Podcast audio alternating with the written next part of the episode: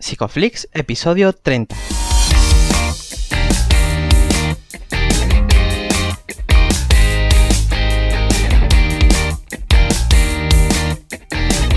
Bienvenidos a Psicoflix, un espacio de psicólogos para psicólogos, un podcast donde entre todos buscamos ser cada vez mejores profesionales de la psicología. Aquí hablamos de todas las estrategias, técnicas y noticias de la psicología contemporánea, pero siempre con la evidencia científica que nos gusta defender. Hoy estamos grabando el episodio del 3 de octubre y estamos emitiendo nuestro episodio número 30, en el que vamos a hablar sobre las fases de la psicoterapia. Pero antes, recordaros que en psicoflix.com podéis registraros de manera gratuita y participar para conseguir acceso a más recursos terapéuticos. Yo soy Jeprasad y esta semana vuelve, como no, Darío Benítez. Muy buena, Darío. ¿Qué tal, Ye? Me has desorientado un montón. Me han dado ganas de leer el periódico cuando he dicho 3 de octubre, porque es que estamos grabando con un montón de antelación. Nada, esto es como Martin McFly. Aquí no. bueno, bueno, hoy, hoy, quién tenemos por aquí, porque estoy también súper contento, porque repite con nosotros. Claro, hoy tenemos una invitada que ya estuvo con nosotros y nos habló del análisis funcional hace muy poquito. Y bueno, ella es Miriam Rocha, es psicóloga es especialista en modificación de conducta y también es profesora del máster de terapia de conducta en ITEMA. Bienvenida, Miriam. Hola chicos, encantada de repetir. Nosotros encantados de tenerte aquí de nuevo también. Ya ves, Miriam. La, verdad es que se, lo estaba diciendo al principio, que es que nos dejan los programas súper fáciles porque nos dejan muy claro ya de qué quieres hablar. Mm, todo muy guay, yo que soy un fan de la estructura, a pesar de lo que se ve desde fuera. no, y la verdad que, nos ponen los, episodios muy fáciles y el contenido siempre, bueno, el anterior ya hemos dicho que está entre los cinco más escuchados. Sabemos que a la gente que nos está escuchando les, les, encantó y, y hoy vamos a hablar sobre un tema también muy, muy interesante que son las fases de, la, terapia. Sí, sí. Pues nada, yo encantada además de que, de que sea sobre todo útil para la gente que nos escucha. Así que espero que en este caso también lo sea. Claro. Sí, seguro que sí. Seguro, seguro que sí. De hecho, esta semana estuvimos hablando con José Molinero sobre las dificultades que hay en la terapia, ¿no? Los distintos obstáculos que podemos ir encontrando cuando hay un paciente difícil. Y bueno, hoy nos vamos a centrar un poco más pues en las distintas fases, ¿no? que hay para llegar a terapia. Pero realmente la terapia no empieza solamente cuando el paciente entra por la puerta de la consulta, sino que ya en esa primera llamada o primer contacto que hace la persona o la persona que pide terapia por ellos ya empieza ese trabajo clínico, ¿verdad? Sí, efectivamente, muchos casos eh, vienen un poco despistados, vienen sin saber muy bien si dar el paso de venir, si no, a quién acudir, cómo trabajamos, entonces eh, en ocasiones piden cita directamente o hay veces que eh, pues a la secretaria le transmiten que quieren hablar con, un psicólogo, que quieren que les explique. Entonces, eh, se puede tener una conversación telefónica en la que es muy importante clarificar cuál es el modelo de trabajo, qué hacemos, en qué consiste venir a terapia. Si dan directamente el paso de venir, igualmente eso es muy importante abordarlo en la, en la primera sesión. Hay ocasiones en las que merece la pena tener una primera sesión informativa, que aunque no vayamos a dedicar mucho tiempo a la, evaluación, porque la persona quizá no se ha decidido a empezar la terapia, sí que es eh, una sesión importante de cara a tranquilizar a la persona, hacerle ver que, los problemas por los que consulta sí que tienen cabida en la terapia psicológica, sí que eh, la forma de resolverlos es la terapia psicológica y, solucionar cualquier duda que pueda tener. Esta información, Miriam, porque en alguna ocasión ha, surgido, normalmente hay muchos profesionales de la psicología que pues tienen eh, algún tipo de secretario o secretaria que está tomando, tomando nota o puede dar esa información. ¿Qué consideras que es más, que es más interesante? ¿Que sea la, propia psicóloga que esté, ¿no? En tu caso, que facilite esa información que haya un, una persona encargada de registrar eh, o administrar esa cita a la que ya esté dando ese tipo de información. Sí, es cierto que a veces por logística o por eh, el tipo de centro, pues se dispone de secretaria que administra eh, las citas, pero eso no quiere decir que en cualquier momento que la persona que llama eh, necesita más información, se pueda derivar la llamada a un psicólogo que va a ser el que mejor em, explique el modelo de trabajo y que vamos a, ir haciendo y que además tenga la capacidad de tranquilizar a la persona, de hacer ver que su demanda va a ser perfectamente abordable. Claro, sí, sí, tiene mucho sentido. Recuerdo cuando estábamos hablando eh, con Adrián eh, sobre, ya no recuerdo el tema exacto, pero surgió este tema y comentábamos una posibilidad que era que de primera, si era posible, eh, la primera llamada, a lo mejor el primer registro lo tome esa persona encargada de la administración, que luego esa primera llamada la hiciese eh, el psicólogo y luego ya la gestión de citas pudiese encargarse la, persona que estuviese gestionando esas citas, pero que ese primer contacto de cara a la alianza terapéutica la, la hiciese el psicólogo. Podría ser interesante por ahí ya esto generará también debate y tendríamos que ver también en función de la experiencia de, cada persona. Pero creo que es interesante también tocar ese punto, ¿no? Que se nos olvida que, que ya se te está generando un vínculo desde la primera llamada. Sí, yo creo que, es muy importante en casos además que tienen dudas. En otros casos no, es necesario, por ejemplo, desde mi experiencia, que en la clínica en la que trabajo sí disponemos de secretaria, es cierto que en muchos casos llaman y llaman ya eh, pidiendo cita. Tienen claro que quieren venir o llaman pidiendo una sesión informativa, precisamente para conocer al psicólogo y solventar las dudas y en otros casos sí que eh, demandan hablar con un psicólogo. Hay una demanda más específica que la secretaria considera que debemos abordar nosotros o hacer la llamada y en ese caso es muy positivo que además así sea. Yo no me importa para nada, de hecho lo hago frecuentemente, hablar con, con casos, con personas que quieren más información sobre nuestra forma de trabajar, porque es verdad que nosotros como psicólogos tenemos muy claro qué es lo que hacemos, tenemos muy claro eh, el, el, caos que tenemos incluso dentro de nuestra disciplina, la cantidad mm, de la gente no sabe nada de eso, no tiene por qué saber cómo trabajamos, eh, qué hace un psicólogo. Es más, hay gente que le llega de oídas, pues ve a un psicólogo cognitivo-conductual o ve a un psicoanalista y te pregunta por todo eso. Entonces, tienes que darle una explicación para que con esa explicación la persona se sienta libre de decidir. ¿Qué, sueles explicar tú como tu modelo de trabajo?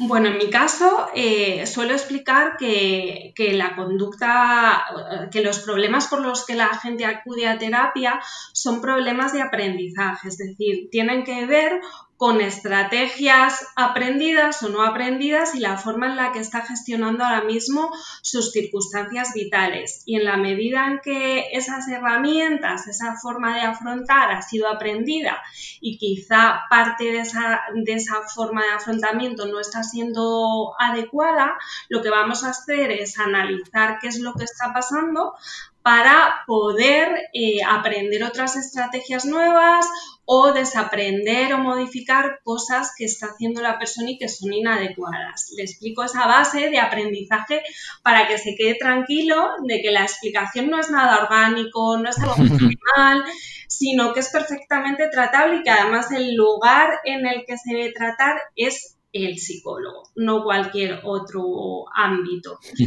Eh, además, explico em, em, las, las, fases de la terapia precisamente para ajustar expectativas, porque muchas veces la persona viene queriendo pautas ya. Y no se puede dar pautas ya. Sería un tremendo error dar pautas eh, sin tener información. Entonces, yo explico que hay una fase de evaluación que durará unas 3-4 sesiones en término medio. Hay veces que los casos están muy claros y se puede evaluar en dos sesiones, pero bueno, más o menos para que tengan una idea de qué es lo que vamos a hacer en esas primeras sesiones, que va a ser recoger datos, recoger datos que a mí como psicóloga me permitan dar una explicación del problema, para que entienda qué le está pasando, eh, qué objetivos nos tenemos que marcar para cambiar eso y cómo vamos a proceder. Y esa sería ya la fase de explicación del análisis funcional de los objetivos y las estrategias de intervención, que yo los sitúo o lo explico como una fase más, pero en realidad eso puede ocupar una sesión o dos si, si la explicación es amplia o si la persona tiene dudas, pero en general en una sesión se puede abordar esa fase. Y luego empezaría la, la intervención propiamente dicho, que es en la que vamos a empezar a trabajar, a dar pautas que la persona debe aplicar en su, entorno natural y que nos va a servir para generar nuevos aprendizajes. Eh, eso no quiere decir que se deje de evaluar, la evaluación está siempre presente, lo que pasa que de distinta forma. Y una vez que ya por, por eh, terminar de dejar claro a la persona en qué va a consistir la terapia, eh, avisamos de que una vez que se hayan más o menos alcanzado los objetivos, que veamos que el nivel de funcionamiento está siendo adecuado, empezaremos una fase que se llama de eh, seguimiento en la que se empiezan a espaciar las citas hasta que se valora eh, pues dar el alta. ¿Vale? Eso para que la persona tenga claro qué es lo que va a pasar. Claro, además me interesa porque has hablado de, delimitar los objetivos. Entiendo que hay una parte, eh, porque hablas de delimitar los objetivos después de esa fase de evaluación y también habrá una demanda que es la primera que te hace eh, el paciente o cliente en esa primera consulta, que eh, a veces es muy caótica, muy en cuanto a sentirme bien o ser feliz y ese tipo de cosas que poco se puede objetivar. Entonces, ¿cómo, cómo haces, cómo haces esa esa pregunta, ¿cómo recoge ese objetivo terapéutica, terapéutico desde la voz del cliente? Pues nada, lo que has dicho es importantísimo, porque efectivamente las personas vienen con una demanda eh, a veces muy abstracta, muy inespecífica, eh, que nosotros como psicólogos debemos operativizar, debemos concretar en eh, comportamientos concretos que hay que modificar. Eh, entonces, además, muchas veces hay que ajustar las expectativas de la persona respecto a esa demanda, eh, porque puede venir pidiendo cosas como yo es que quiero que mi entorno me respete más. Entonces, hay que aclarar que un objetivo terapéutico no puede depender de la conducta de otros. Los cambios no los podemos realizar en otros. Ese objetivo que plantea la persona es perfectamente loable y además es perfectamente abordable en terapia, pero planteado de otra manera, haciéndole entender que los cambios que vamos a realizar van a depender de su conducta, es decir, van a ser cambios en su conducta que a través de ellos pueda generar cambios en el entorno. Por ejemplo, si tú lo que quieres es que la gente te respete más, vamos a ver qué cosas están sucediendo por las que no te estás sintiendo respetado, porque quizá lo que haya que hacer como objetivo es entrenar habilidades asertivas, ¿vale? Entonces, este objetivo abstracto, inespecífico de quiero que la gente me respete más, vamos a ver a qué se refiere la persona con, con querer que le respete más, en qué situaciones se está dando esa sensación de falta de respeto, cómo lo está manejando él eh, o ella y lo concretaremos en un objetivo eh, más operativo que luego nos permita ver resultados. Ese objetivo eh, podría ser aprender a eh, poner más límites, aprender a decir que no, aprender a ser más asertivo en general. Y si vemos varias habilidades asertivas que son carentes o que son deficitarias, podemos enumerar cada una de ellas, pero podríamos decir en general aprender a ser más asertivo. Eso a su vez podemos desglosarlo en conductas concretas que es necesario mejorar y a partir de ahí eh, pues estableceríamos qué técnicas nos van a ayudar a conseguir esas habilidades. Claro. Me parece muy importante lo que estás comentando porque ese ajuste de expectativas es muy necesario, ¿no? Muchas veces cuando llega la persona a terapia no sabe realmente lo que se va a encontrar, ¿no? Ni siquiera el modelo, como tú has comentado antes. Entonces me gustaría saber qué tipo de preguntas sueles hacer en esta fase de evaluación para sacar esta información. eh, información sobre eh, la concepción que tiene la persona sobre el psicólogo. Mm, más sobre la demanda, sobre la operativización de la demanda. Vale, pues eh, mira, por ejemplo, vuelvo al, caso que os he puesto. Una persona que viene y dice, mm, eh, pues eh, yo me encuentro triste o me encuentro mal porque siento que la gente se aprovecha de mí, no me siento bien conmigo mismo, en el trabajo pues estoy amargado porque me sobrecargo porque al final siempre termino haciendo lo que las personas me dicen o, todo el mundo delega en mí, ¿no? Vemos que, podría ser como muchos datos muy amplios que al final... Em, eh, comparten esa idea de la gente se aprovecha de mí y yo me siento mal por ello. Entonces ahí pues podríamos empezar a preguntar eh, a qué te refieres con que la gente se aprovecha de ti. Pues la persona te podría dar una serie de ejemplos. Eh, podríamos luego ir por ámbitos, ¿no? Por ejemplo, dices que en el trabajo sientes que la gente te pide cosas, que siempre es a ti a quien recurren, pero tú qué haces cuando eh, tu jefe, cuando tus compañeros delegan tareas en ti. Eh, les dices algo, en algún momento rechazas eso, en algún momento pides ayuda o haces ver que no puedes o que te falta tiempo, te vas del trabajo a tu hora, es decir, podemos ir haciendo muchas preguntas que a nosotros nos van a, ayudar a esclarecer cuáles son eh, los detonantes de ciertas conductas que están siendo, eh, por ejemplo, inadecuadas o deficitarias. ¿no? Vamos a ver, por ejemplo, cómo ante ciertas demandas de compañeros y de, mm, del jefe, pues esta persona siempre dice que sí. Y a lo mejor dice que sí, pero luego empieza a pensar, porque lo he hecho, otra vez se están aprovechando de mí, si es que soy tonto, no debería hacer esto.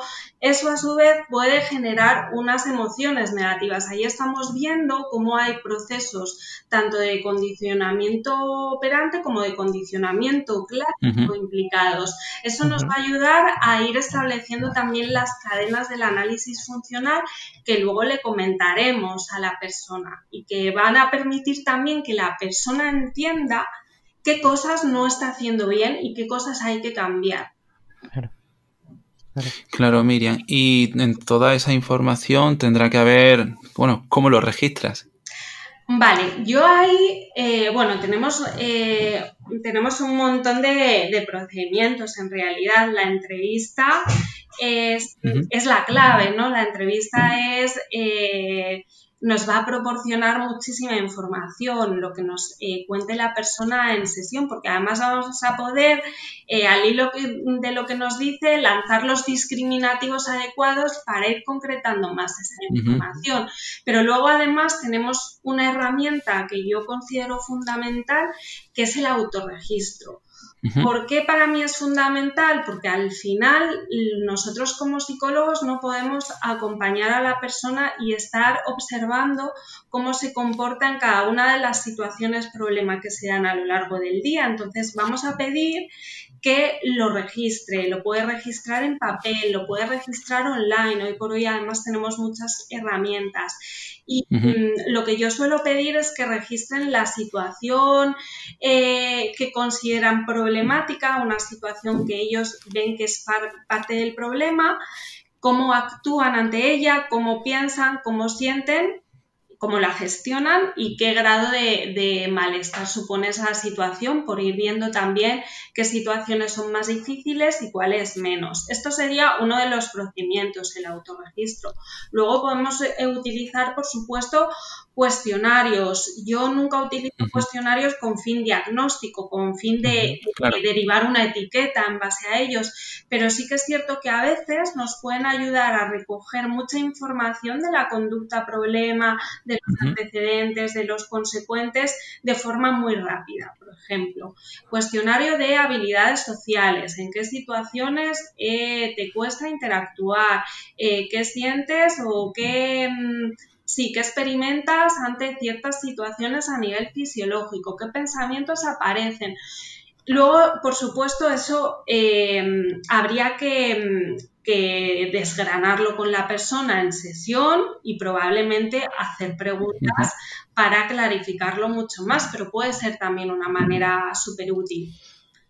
Claro, y en todo esto imagino que tendrás que ser, eh, bueno, moderadamente explícita con, con, la persona que acude a consulta, con, bueno, para qué recogemos esta información, qué, interpreto de, de, todo esto, siempre y cuando, claro, imagino, no lanzando hipótesis que no se están comprobando, como, pues yo creo que era un poco histriónico, no, a ver, tampoco siendo tóxico, pero a mí me interesa también, y sé que a, mucha de la gente que nos escucha, ¿Cómo registras, eh, estos que parecen tonterías que luego damos por hechas, pero cómo registras esas primeras entrevistas? Hay personas que graban la sesión en audio, en vídeo, cuando, bueno, sé que en psicoterapia analítico funcional se utiliza ese registro tan intenso de las sesiones o anotaciones, incluso que personas que lo anotan directamente en una pizarra dejando explícita la información que recogen de, del paciente cliente. ¿Cómo lo haces tú? ¿Cómo lo hacéis allí?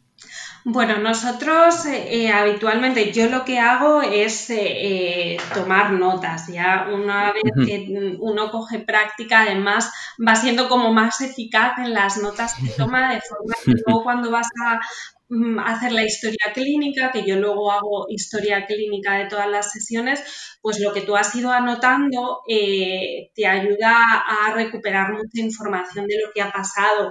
Y siempre desde las primeras sesiones, una cosa que yo hago es intentar ya ir esbozando ese análisis funcional con la información que, que me va contando y que con las sesiones que van mm, siguiendo, eh, pues voy completando. En ocasiones, bueno, em, en mi tema en concreto, en el centro en el que yo trabajo, eh, es cierto que tenemos una vertiente investigadora, entonces hay casos que siempre con consentimiento informado, pues eh, son grabados, siempre la persona da su consentimiento y son casos específicos. En ese caso, pues tenemos además la sesión, que es podemos observar todo lo que haya sucedido.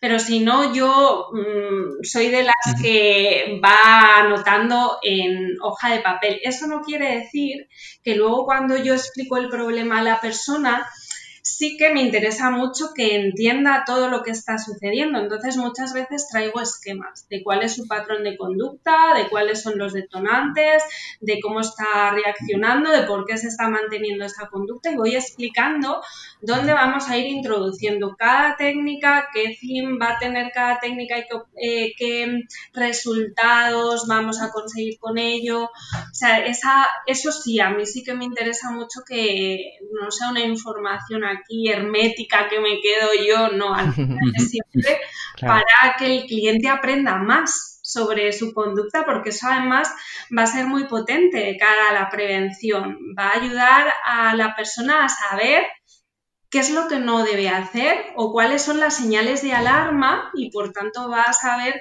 dónde tiene que aplicar las cosas que ya ha aprendido. Claro en, este proceso tú has ido mencionando que, que vas registrando los, detonantes, todas aquellas condiciones eh, que suceden antes y, después, ¿no? Desde la conducta problema y todo eso al final está pues dirigido, encaminado a hacer un análisis funcional. ¿Cómo es? Porque claro, es que el análisis funcional explicado para nosotros lo entendemos, ¿no? Pero para un cliente, eh, ¿cómo tú le expresas esta herramienta?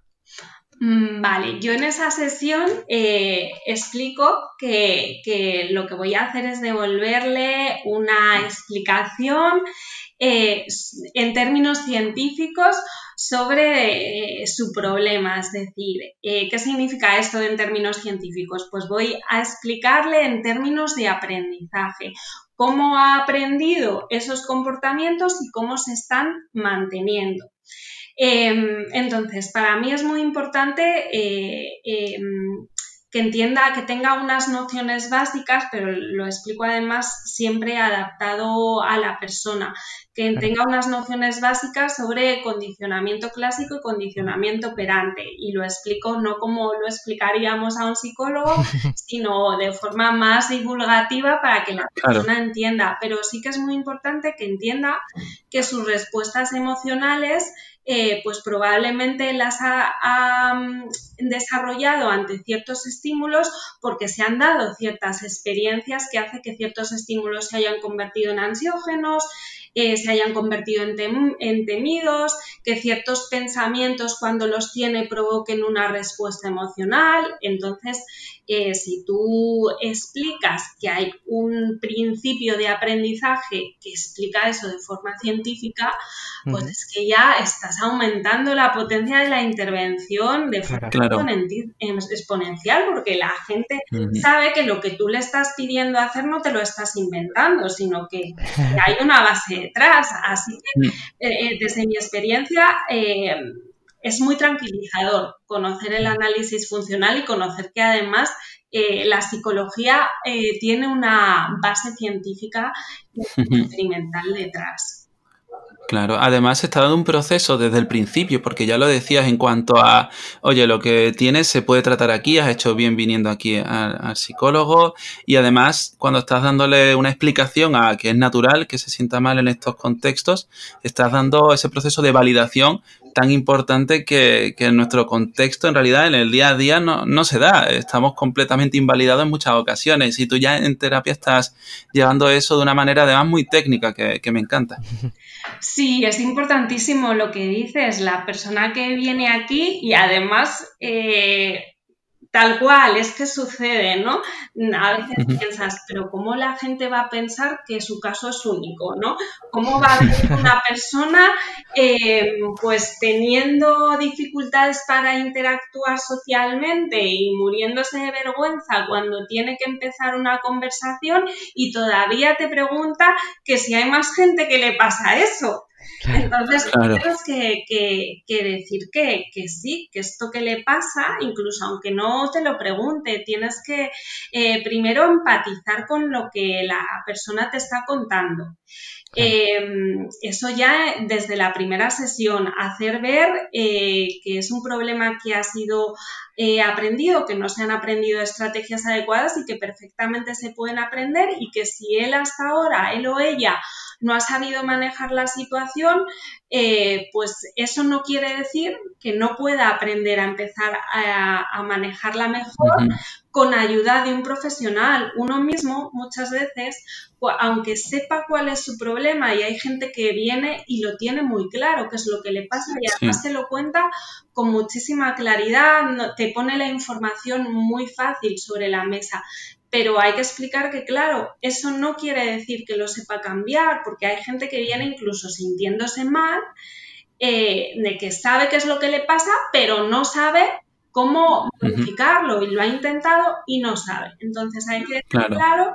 que muchas veces, aunque uno sepa eh, explicar lo que le pasa, sigue sin tener las habilidades para modificarlo y que necesita de esa guía de una, un profesional que vaya ayudándole a hacer gradualmente las modificaciones necesarias. Entonces, sí, empatizar, eh, normalizar lo que le pasa, eh, mostrar comprensión, todo eso es importantísimo. Claro. Y en este proceso, Miriam, de explicación del análisis funcional, aparte de la validación y todo, y toda esa alianza que se crea, em, al paciente tú ese análisis funcional lo haces en papel, se lo entregas, se lo llevas luego después a casa. ¿Cómo funciona? Pues en, muchos casos eh, es, cierto que no siempre se lo doy, también dependiendo del caso, y ahora si queréis os comento a lo mejor alguna excepción, pero yo sí que intento dar una, eh, un esquema un esquema con eh, el patrón general. Igual no es el esquema que tengo yo, porque el mío es más técnico, y a la persona del nada le sirve ver estímulo discriminativo, respuesta operante. sí que le doy ese esquema en el que ve eh, cuáles son los detonantes ante los que reacciona, qué cosas está haciendo, cuál está siendo el resultado que está manteniendo eso. Sí que, sí que yo lo suelo dar, porque además para la explicación es mucho más fácil seguirlo y para explicar qué técnicas vamos a utilizar muchas veces también me, me es muy útil. Os decía de todos modos que hay excepciones y os cuento, por ejemplo, algún así que se me ocurra algún tipo de caso, pues em, en ocasiones algún caso de persona que sea muy eh, obsesiva, compulsiva y que eh, justo lo que tenemos que intervenir es esa necesidad de eh, reaseguración, esas conductas de comprobación, nos damos cuenta que muchas veces em, el análisis funcional o cualquier cosa que eh, puedas utilizar en sesión está funcionando como variable de mantenimiento, como variable tranquilizadora, cuando muchas veces lo que buscamos es precisamente que sea capaz de exponerse a esa ansiedad sin buscar ninguna eh, estrategia externa de tranquilización, sino que sea el propio sujeto el que sea capaz, en todo caso, con autoinstrucciones de recordarse lo que hemos hablado en sesión, que se lo recuerde él, que no necesite volver a un documento que tú le has dado. Entonces, bueno, sería casos en los que a lo mejor hay que pensar mucho qué cosas hay que dar o no por escrito a la persona. Todo en base a Como vemos, siempre en psicología hay que ver eh, las variables del caso y en función de eso adaptar nuestras herramientas, los instrumentos de apoyo, todo en base pues, a las disposicionales de cada caso concreto o al análisis funcional. Perfecto. Bueno, y, ya entrando en, esa fase de, tratamiento, cuando ya has devuelto ese análisis funcional y ya se han establecido eh, más concretamente esos objetivos terapéuticos, que, ¿cuáles suelen ser esos siguientes pasos? Porque habrá que concretar qué, qué conducta empezamos a moldear, cómo, qué técnicas dar y la persona ahora empieza en una fase de entrenamiento, por así decirlo, y tendrás que ver si cumple, si no cumple, y cuál es tu rol en cuanto a ser directiva o más pasiva, cómo, cómo llevar todo eso, Miriam. Sí, la fase de tratamiento lo primero es que eh, habrá que ver por qué objetivos se comienza, ¿no? Y aquí tenemos eh, la primera elección que realizar, que muchas veces pues, eh, nos podemos basar en distintos criterios. El criterio de gravedad, que puede ser que algo sea, sea prioritario, que requiera ser intervenido antes de cualquier cosa, porque esté siendo un problema serio, o el criterio de adhesión, que sería eh, el que la persona prefiera, ¿no? Aquello en lo que se siente más motivado, por lo que eh, prefiere empezar a trabajar. Eh, otro criterio puede ser el de habilidad, ¿no? que la persona tenga o no ya alguna habilidad desarrollada y que por tanto vaya a ser más fácil conseguir ese objetivo, que ya sabemos que cuando los objetivos se consiguen rápido, cuando vamos viendo resultados, eh, pues eh, eh, la persona se adhiere más o está más motivada para seguir trabajando. Entonces, todo eso hay que valorarlo. O que sean objetivos que son requisitos para conseguir otros y que entonces sean los primeros que tenemos que trabajar. Yo siempre intento optar dentro de que no hay nada que sea urgente, Intento empezar por aquello que vamos a lograr objetivos más rápido, combinándolo con aquello que la persona está más motivada para trabajar. Porque, oye, al final, eh, cuando uno quiere trabajar eso, pues ¿por qué no vas a trabajar eso siempre y cuando además veamos que, es, eh, es posible empezar por eso, que no hay ningún impedimento? Eh, entonces ese es el primer paso ya para la, intervención, la fase de intervención. Y luego, por supuesto, habría que ir viendo cómo eh, se van produciendo los avances en el, eh, el, entrenamiento de las técnicas, pues habría que eh, ver qué dudas tiene la persona, anticipar dificultades que se pueden encontrar para que si se las encuentran no se desmotiven o no crean que están haciendo las cosas mal, anticipar beneficios y en, muchas, en muchos casos además ajustar expectativas, porque los beneficios de la aplicación de una técnica pueden no venir eh, al corto plazo, pueden no experimentarse al principio, al principio hay una dificultad, pero si la persona persiste, se mantiene en ellos, sí que van a llegar una serie de beneficios y es importante anticiparlos.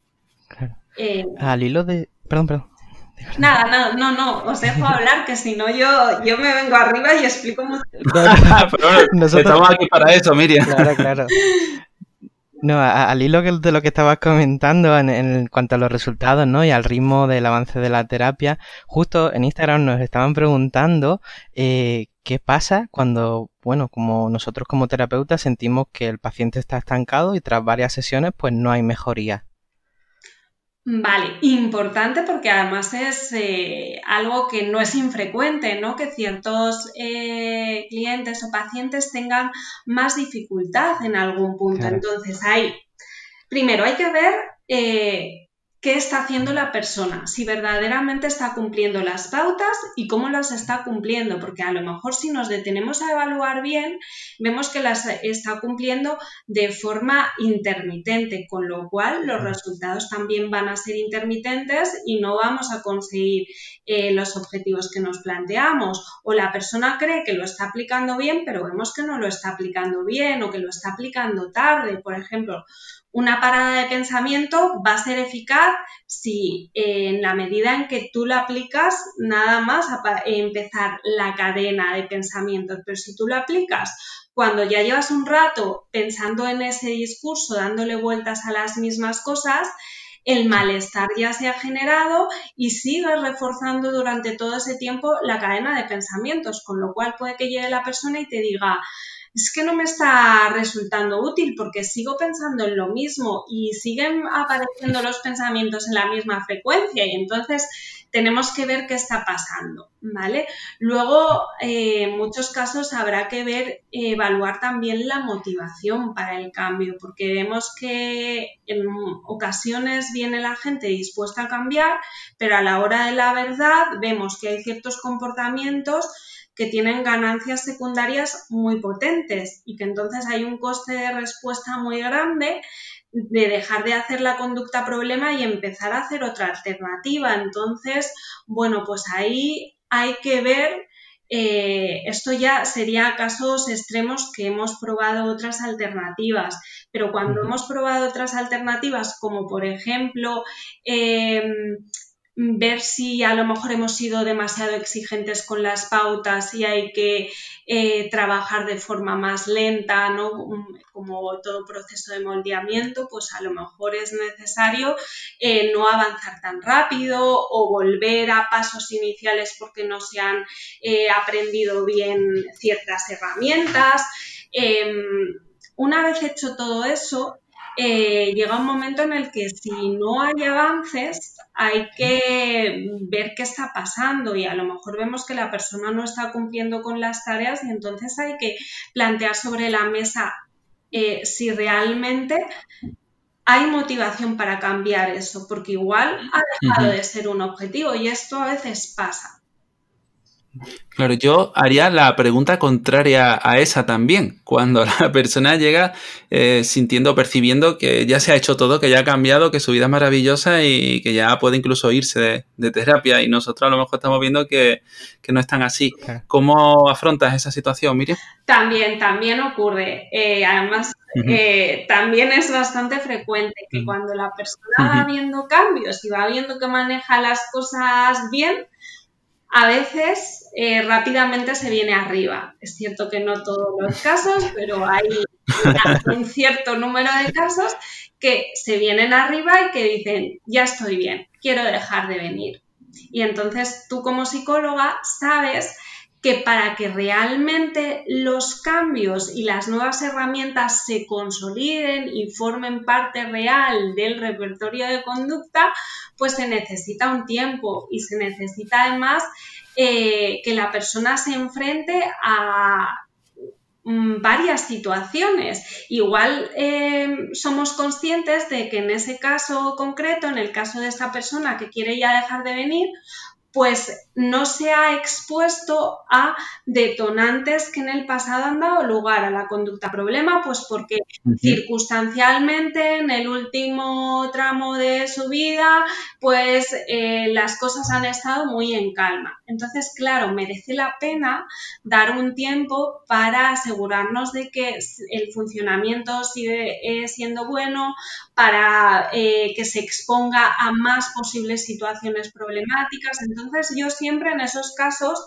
eh, animaría a seguir con la intervención espaciando las sesiones y ahí se puede llegar a un acuerdo.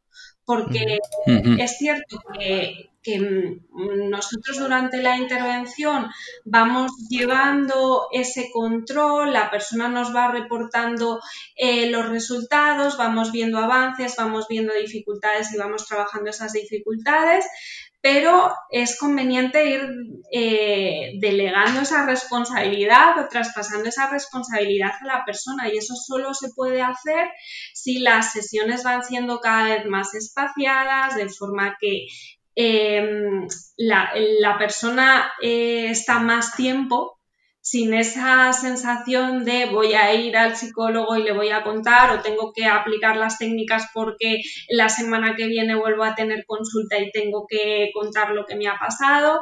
Bueno, pues eh,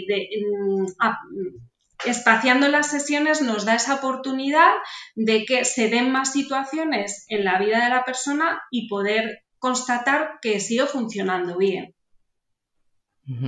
En ese mm, proceso continuo ¿no? de desvanecimiento del, control de la terapia pues hacia el cliente, eh, también puede haber sucesos eh, o bueno, ocasiones donde haya pues recaídas, ¿no? ¿Cómo tú previenes esto también, Miriam? Bueno, en ese caso sí que es importante eh, dejar claro cuando ha sucedido una caída o recaída, es importante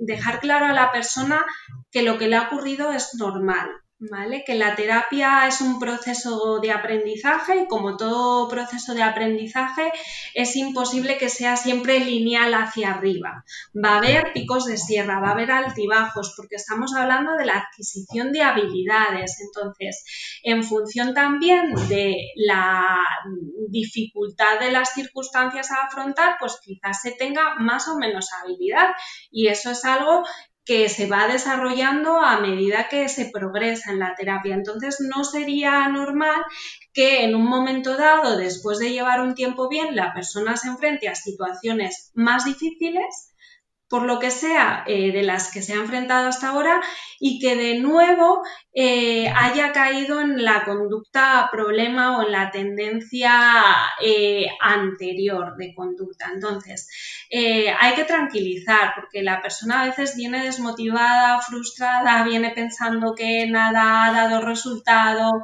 que no ha hecho las cosas bien. Entonces, hay que enfocar en positivo, hay que contemplar eso como una oportunidad de aprendizaje que nos permite evaluar situaciones de potencial riesgo, situaciones que aún están siendo difíciles y entonces ver cómo hay que proceder en ese tipo de situaciones y cómo debería proceder en el pasado, en el futuro, perdón. Yo diferenciaría además la idea de caída y de recaída. Eh, la recaída en realidad es una vuelta al inicio y eso raramente se da en terapia. Es muy difícil que nada del proceso de aprendizaje que hemos hecho haya calado.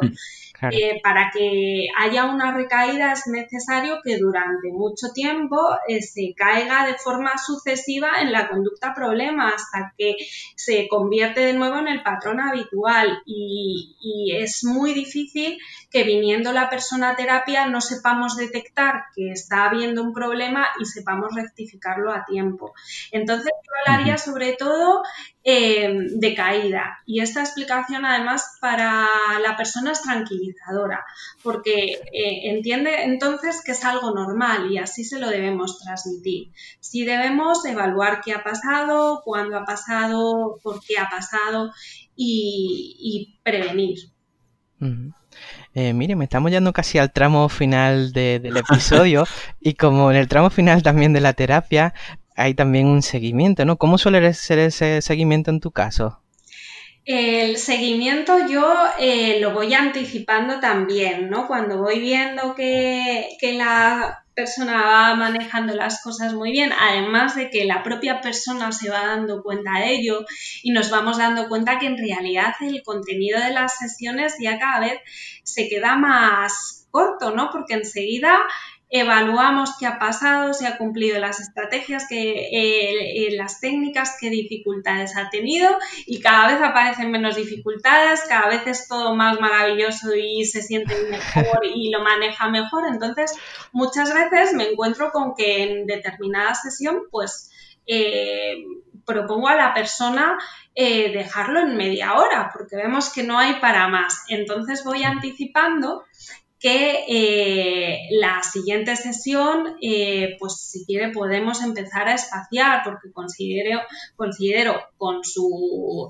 beneplácito, con su consentimiento, y la persona suele estar de acuerdo porque también lo experimenta así, que podemos empezar a espaciar. Y además eso le hago ver que es positivo porque es lo que nos va a permitir ver que aunque no venga aquí todas las semanas, los aprendizajes se están asentando y que no hay esa dependencia de, venir al psicólogo. Entonces, bueno, pues eh, voy empezando a espaciar las sesiones. Quizá las voy haciendo además más cortas también. Empezamos a espaciar eh, primero 15 días o tres semanas, un mes, también en función de cómo vayamos viendo. A la, mm, evolución es tan exponencial que ni nosotros mismos como psicólogos eh, lo hemos previsto, pero bueno, reaccionamos en el momento y entonces pues proponemos a la persona espaciar para la siguiente sesión o vamos eh, proponiendo a lo mejor espaciar más tiempo, aunque primero llevábamos en mente espaciar menos, pero resulta que las cosas se están dando fenomenal, siempre dejando claro que si pasa algo, y se hace necesario venir antes, puede llamar. Claro. Ahí también eh, lo comentábamos en uno de esos primeros episodios, no sé si con Juanjo o con Adrián, sobre el hecho de llegar a un momento en el cual hacíais revisiones cada seis meses, cada año, ese tipo de llamadas de, oye, ¿cómo estás? No sé hasta qué punto ves que eso puede ser necesario, interesante. También dependerá de, de, la persona que acuda a consulta, pero no sé si está dentro de vuestra metodología. Sí, de hecho, en determinados casos eh, es importante, es necesario. Eh, a ti como terapeuta que has tratado el caso te deja mucho más tranquilo.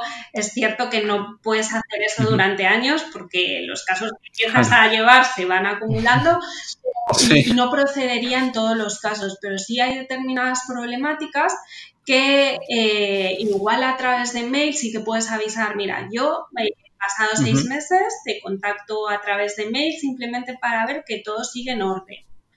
Eh, o, a veces sí que acordamos con la persona, eh, por ejemplo, em, si está funcionando bien, si todo va fenomenal y consideramos que sí que convendría hacer un seguimiento, tener alguna sesión pero más espaciada, lo que se puede hacer también es dejar en las manos de la persona, eh, darla también ahí un poco el control. Mira, deja pasar unos tres meses y pasados tres meses, cuando tú veas cuando te cuadre, me escribes un mail o llamas y volvemos a tener una sesión. Mm, para no dejarlo solamente en tus manos, sí que conviene que nosotros nos lo apuntemos, porque en caso de que veamos que la persona eh, no está llamando, pues siempre podemos escribir un mail, hacer una llamada a nosotros para ver cómo van las cosas y si todo está ok, pues fenomenal. Pero sí, es una medida que yo creo que, es muy beneficiosa y que se debe hacer si queremos asegurarnos ciertos avances en casos más complicados. Pues mira, yo no sé, Darío también, yo creo que Darío también está muy callado porque estamos... Es que, es que queremos seguir, queremos seguir, pero se nos ha ido el tiempo un montón y estoy viendo que podríamos haber hecho un episodio por cada uno de los puntos, Seguro. porque está haciendo, además tengo un montón de preguntas que hacerte y te las puedo soltar ahora todas y la gente se quedará como, no, no, pero seguid, pero vamos a tener que ir acabando y que sepas que tienes asuntos pendientes con nosotros. pero, pero antes y, creemos que es importante y también de interés para, la gente. Eh, sabemos que tenéis un curso de análisis funcional y nos gustaría que nos, que nos comentase un poco sobre él, sobre cómo puede acceder la gente y, bueno, algún detalle. Pues es un curso online que imparto con mi compañera Gala Almazán y lo impartimos en una plataforma eh, que se llama YEPA. Eh, Instituto Europeo de Psicología Aplicada. Y tienen toda la información, cualquier persona que esté interesada puede acceder a la web de la IEPA, que es www.iepa.es,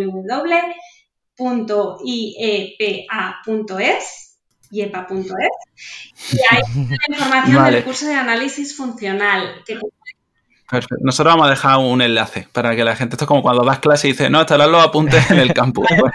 nosotros en la web, psicoflip.com, recordad, en barra podcast, tenéis ahí las notas del programa y podéis ver ese tipo de, información que es la que está dejando Fenomenal. Pues nada, simplemente deciros que el curso es en octubre, empezará el 15 de octubre hasta el 20 de, de noviembre y ahí tenéis toda la metodología, cómo se va a proceder y en cualquier caso si tenéis alguna duda eh, nos podéis consultar, me podéis consultar a mí por las redes sociales o si es tema más burocrático de temas de cómo apuntarse, todo eso lo gestionan ellos, entonces podéis contactar con ellos para cualquier pregunta. Igualmente me lo podéis preguntar a mí, ¿vale? No hay ningún problema. Perfecto, muchas gracias Miriam. Pues Miriam, muchísimas gracias por venir y enseñarnos tanto, que tiene las puertas de la casa de Psicoflix abiertas siempre y esperamos que vuelva muy pronto. Bueno, sabéis que yo encantada porque ya os lo he dicho, me tratáis fenomenal, así que es un placer. Qué bien. Muchísimas gracias. Muchísimas gracias, Miriam. Muchísimas gracias. Y bueno, a vosotros, a ti que estás oyendo esto, gracias por suscribirte a psicoflix.com. Ya sabéis que eh, tenéis un botoncito en iBox, en Spotify, en iTunes, donde si le dais, cada semana os llega una nueva notificación, cada vez que publicamos una nueva entrevista. Y bueno, nos vemos la próxima semana, el próximo jueves a las 8 de la tarde, con una nueva entrevista aquí en Spotify, en iTunes o en iBox. Hasta luego. Hasta luego.